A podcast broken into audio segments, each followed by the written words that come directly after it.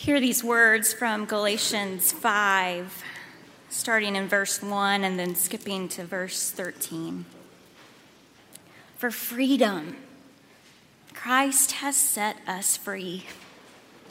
Stand firm, therefore, and do not submit again to a yoke of slavery. For you were called to freedom, my siblings. Only do not use your freedom as an opportunity for selfish indulgence, but through love, serve one another.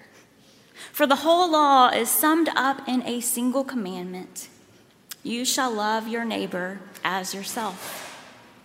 Friends, this is the word of God for you, the people of God. Thanks be to God.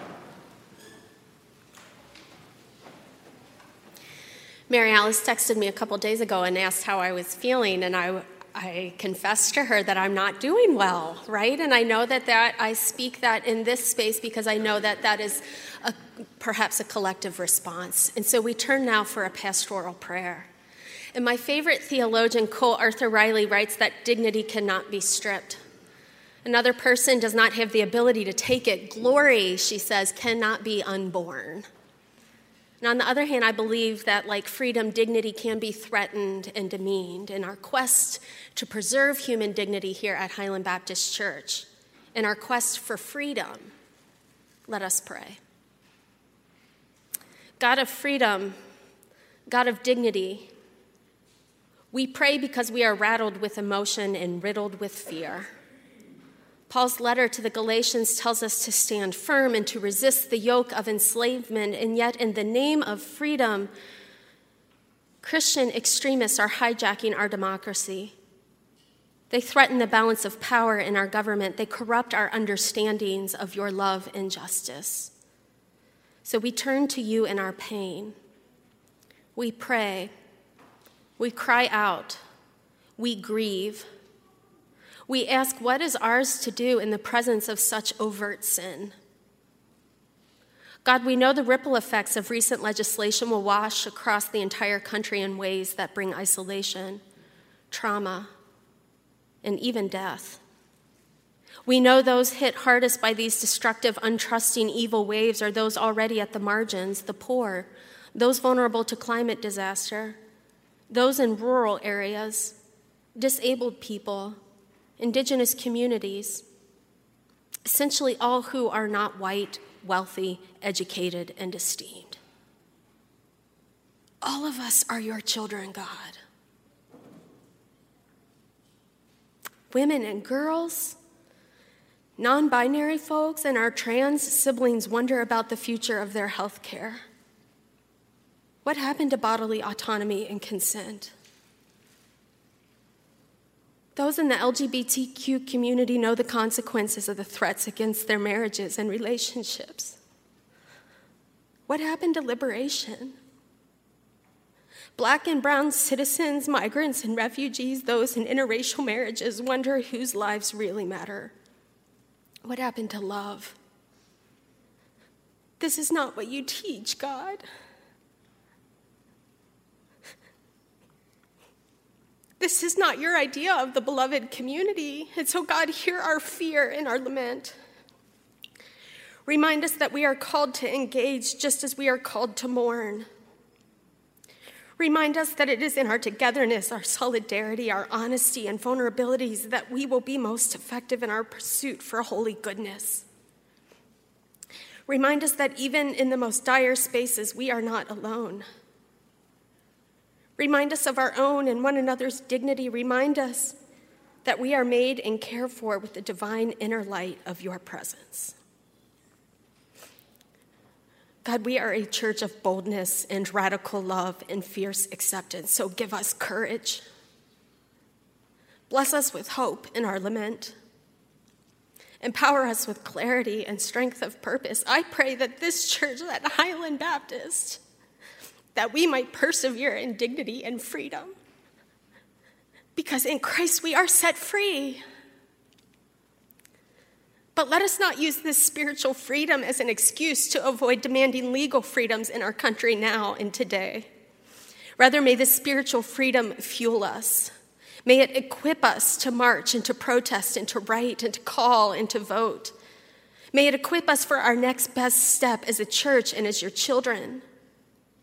May it serve as the force of love that conquers despair, enacts justice, brings liberation, defeats death. For this time and place, you gift us with grace and truth telling. May we rest in it and be it. In Jesus' liberating name, we say together, Amen.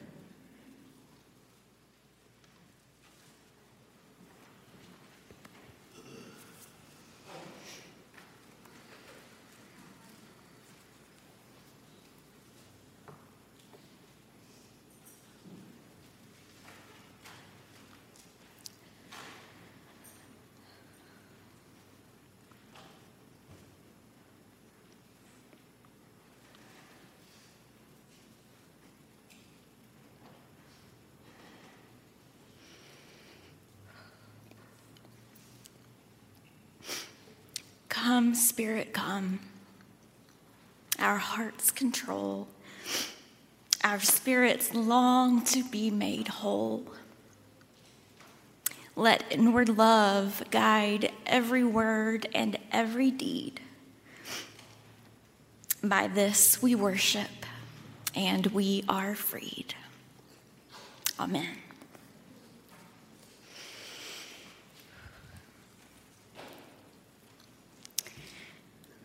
I'm curious this morning. Um, how many of you all have ever been to Camp Hi Ho? Eliza's been. You're going tomorrow? Oh my gosh, this was amazing. We've got Wally and Finn. Who else? Anybody else been to, or maybe you went when you were younger? Oh, yes, yes. Oh my gosh, I love it. I love it. Well, Sally Evans started telling us about her girls' experience at Camp Hi Ho in staff meeting a few weeks ago. And I was just blown away because this children's camp in Simpsonville, started by Jennifer Lawrence's family in 1986 is all about giving children the freedom to make their own choices about whatever they would like to do each day. The website reads It's true.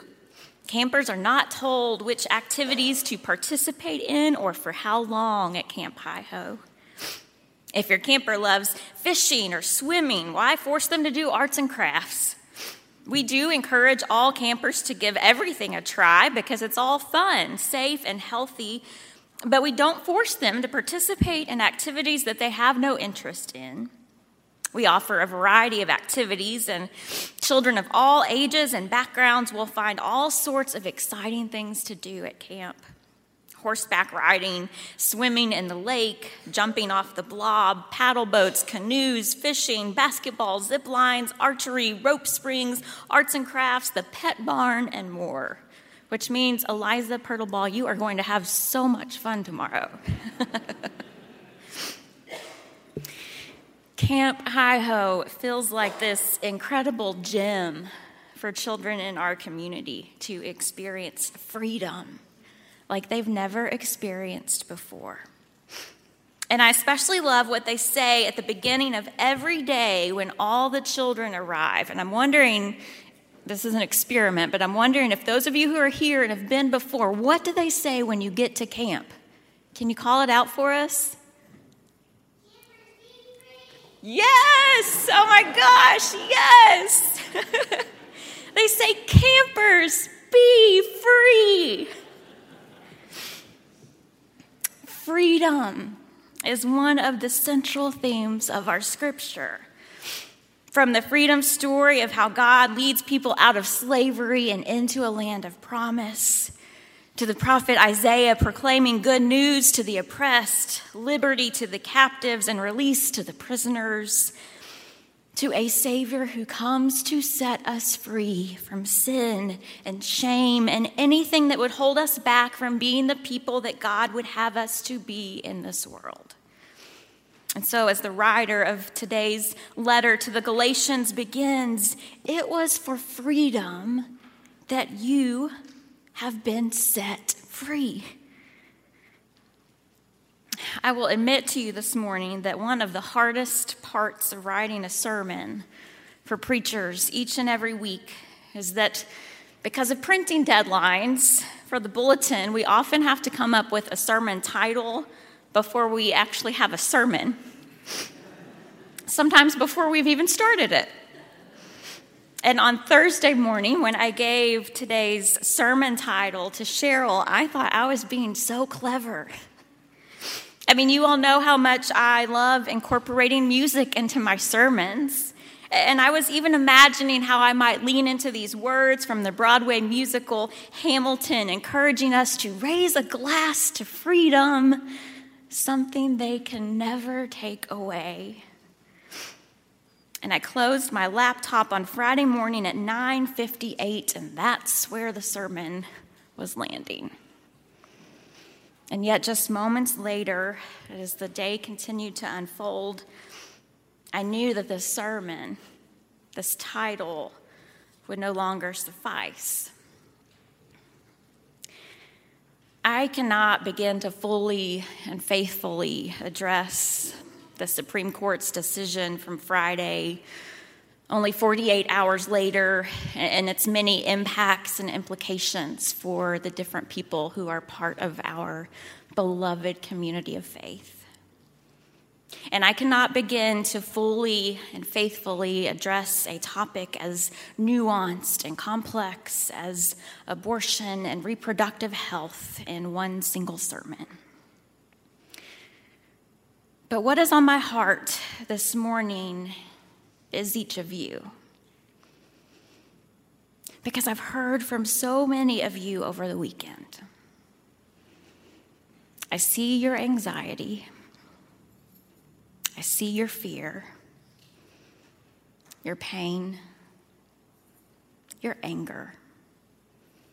And I know what I am personally experiencing and what feels to me like an especially raw and fragile space. And so this morning, I want to speak to just that.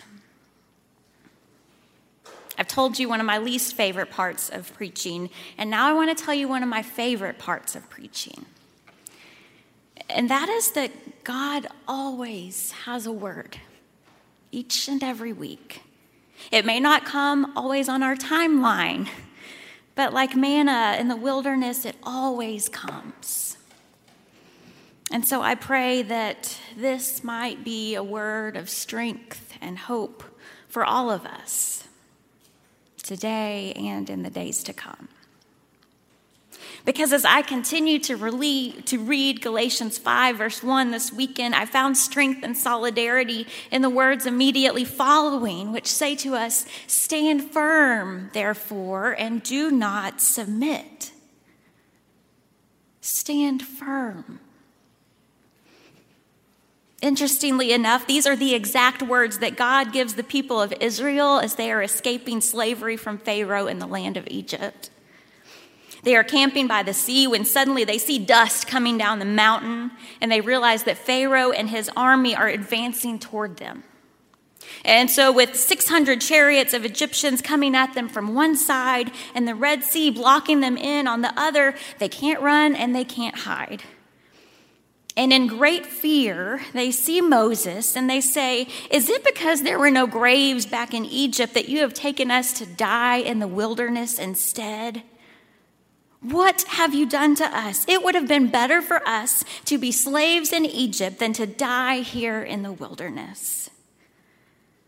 But Moses turns toward the people and says, Do not be afraid. Stand firm and see the deliverance that the Lord will bring to you today. I've often named for us how, in anxious or threatening situations, it's a natural instinct for us to want to give into this fight or flight response.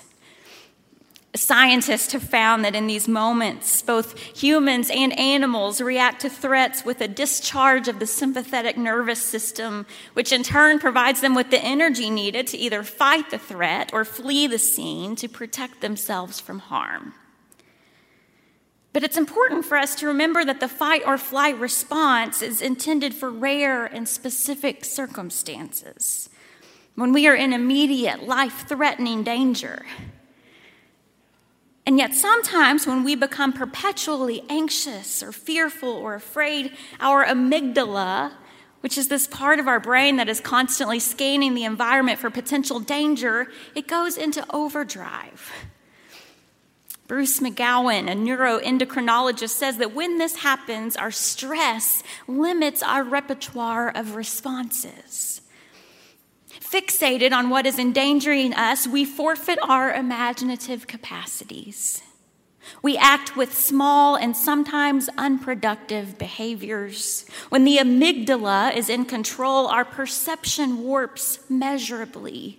Our mind is set in imaginative gridlock. We obsess about the threat, and our chances of thinking our way through the issue to a satisfactory resolution are almost non existent. Reactive forces rule. And so, in the midst of their own very present, real rage, fear, anger, and anxiety, as their own amygdalas are going into overdrive and they so desperately want to fight or flight, the Lord says to the people of Israel, Do not be afraid, stand firm, and see what I will do. And so I wonder, in the midst of our own very present and real fear, anxiety, and other emotions today, what it might look like for you and for I not to give in to anxiety or despair, but to stand firm. Maybe it looks like taking big, deep breaths, just like John encouraged us to do at the beginning of worship today. Trusting that the Spirit of God is with us still, sustaining us and giving the strength that we need moment by moment. Maybe for us to stand firm means simply planting our feet wherever we are, empowering us to be present to this moment when our minds begin to spiral and wonder. Maybe the need to stand firm is why you came to Highland today. Why Jim England's class gathered last night, because you need to be surrounded by the family of God in this place who is standing with you. To be reminded that you are not standing alone. Maybe for you, this instruction to stand firm just doesn't work all that well. I mean, there have been times in my own life when I haven't been able to stand. And maybe for you, standing firm just feels like too much right now. If that's the case, maybe more apt words would be to sit strong. I borrow these words from author Jeanie Miley, a friend of mine back in Texas. In her book, Sitting Strong Wrestling with an Ornery God, Jeanie shares about her time at St. Benedict's Monastery in Snowmass, Colorado. It was a particularly difficult time in her own life, and even to participate in the early morning sit at the monastery, a time of sitting and quiet meditation that sometimes flooded her with grief that felt overwhelming, and she just didn't think she could do it. Except one morning, at the last minute, she decided to go to this meditative sit, hoping that opening her mind and heart to God in this moment would be healing. And so, as she is on her way there across the parking lot, she saw brother Charlie hauling trash into the dumpster. And when she began to walk toward him, he said, Oh, don't come near me. I've been picking up trash all morning and I'm a mess. But then his whole expression changed when he saw Jeanie as if he could sense her turmoil. How are you? He asked quietly. Her eyes filled with tears, and she said, Not so good, Charlie. I almost didn't come to the sit this morning. And he said immediately to her, Sit strong, Jeanie. Sit strong. She writes, I caught my breath because I could suddenly remember my father saying to me anytime I was in a hard spot, Sit steady in the boat, Jeanie. Sit steady in the boat. She writes, You never know when a trash heap is going to become holy ground. Charlie's words that morning echoed in my heart during the entire retreat. I knew that I could not be strong in these moments, but the intention to sit strong was precisely what I needed to do. Sitting strong was for me about letting myself be weak and tired and scared. It was about allowing myself to feel all the feelings I had not allowed myself to feel. Sitting strong was holding that intention of being with God, even in my own suffering. And so, for the next 11 days, I took these flawed and fragmented parts of myself to the meditation hall for each sit. Each time I expressed my intention to sit strong in the presence of God, holding all of my hopes and all of my hurts before that divine presence. Friends, perhaps these are the words we need to hear this morning. Do not be afraid. Stand firm. Sit strong. Breathe. Be present to this moment and see what God will do. Because it was for freedom that Christ has set you free. And the you here is plural, meaning that Christ has set us, all of us, free. I don't know anyone whose life has embodied this text better than Fannie Lou Hamer, another Baptist woman who helped lead the way in the civil rights movement. Hamer was born in Montgomery County, Mississippi in 1917, the youngest of 20 children. Her parents were sharecroppers in the Mississippi Delta, and she began working in the fields when she was only six years old. She always loved to read, especially poetry, and she was excellent at spelling. But at the age of 12, Hamer dropped out of school in order to work full time to help her family. Fannie went on to marry another sharecropper, Pap Hamer, and together they worked on a plantation for 18 years. The Hamers adopted two girls, girls whose own families were unable to care for them. Hamer's own pregnancies had all failed because she had been sterilized without her knowledge or consent in 1961. She was given a hysterectomy while in the hospital for what was supposed to be a minor surgery, a procedure so common it became known as the Mississippi appendectomy. This forced sterilization was one of the moments that set Hamer on the path to the forefront of the Mississippi civil rights movement, according to PBS. The next summer of 1962, Fannie attended a church meeting that would change the course of her life. That night, she heard from other civil rights leaders who wanted to help black citizens fight for their right to vote. She said it seemed like the most remarkable thing that could ever happen in the state of Mississippi. And so Fannie responded to an altar call that night along with 16 other people, and they soon loaded a bus to try to register to vote at a nearby courthouse. Fannie led the group in singing This Little Light of Mine and Go Tell It on the Mountain all along the way. They were turned away that day, facing brutal opposition from state and local law enforcement and not permitted to vote. And Fannie's bravery that day came at a significant cost because she lost her job and was kicked out of the plantation that she had called home for 20 years. But firing Fannie backfired she was later quoted in the New York Times as saying, When they kicked me off the plantation, they set me free. It's the best thing that could have ever happened to me because now I can work for my people. Fannie would go on to be arrested, jailed, beaten, and held at gunpoint. She was severely injured in 1963 in jail, where she and two other activists were taken in by police after attending a voter registration training workshop. She was beaten so badly that she suffered permanent kidney damage. but she never stopped fighting for freedom. In one of her very first speeches in Greenwood, Mississippi, she said, Do you know why I love the song This Little Light of Mine from the fifth chapter of Matthew?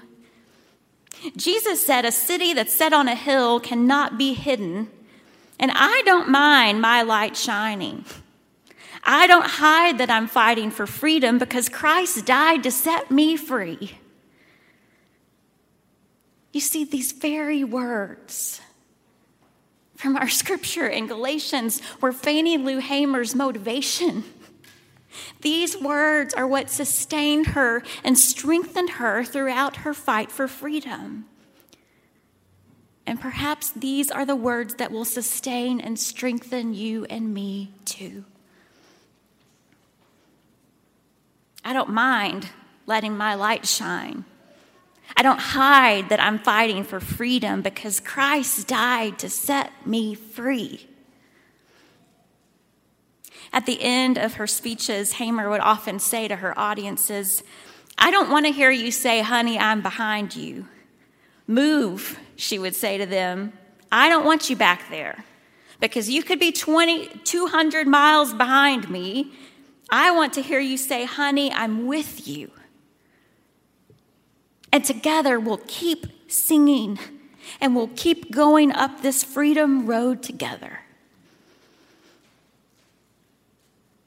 And so, Highland, let's keep singing. Let's keep going down this freedom road together. Do not be afraid. Do not submit. Stand firm. Sit strong and see what God will do. Because it is for freedom that Christ has set us all of us free. May it be so.